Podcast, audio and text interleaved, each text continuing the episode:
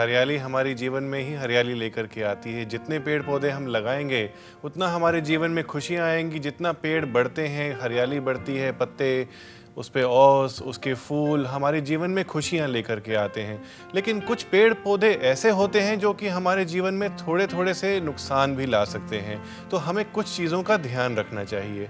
शायद हम आप बात कर रहे हैं कि कौन से पेड़ पौधे लगाने चाहिए।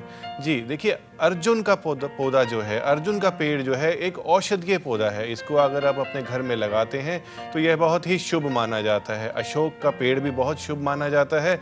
लेकिन दोस्तों, ध्यान रखें कि का पेड़ किसी खास दिशा में ही लगाना चाहिए, वह हम आने वाले अगले पहलू में हम डिस्कस करेंगे।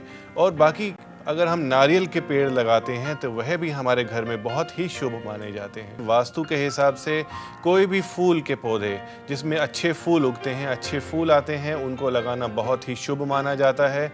जिनसे अच्छी सुगंध आती है, उनको भी लगाना बहुत ही शुभ माना जाता है। चंपा, चमेली का पौधा बहुत अच्छा माना जाता है। चमेली का पौधा जहाँ होता है, वहाँ लक्ष्मी का वास होता है। तो दोस्तों, लक्ष्मी किसको पसंद नहीं है? आप चमेली का पौधा ज़रूर लगाएँ।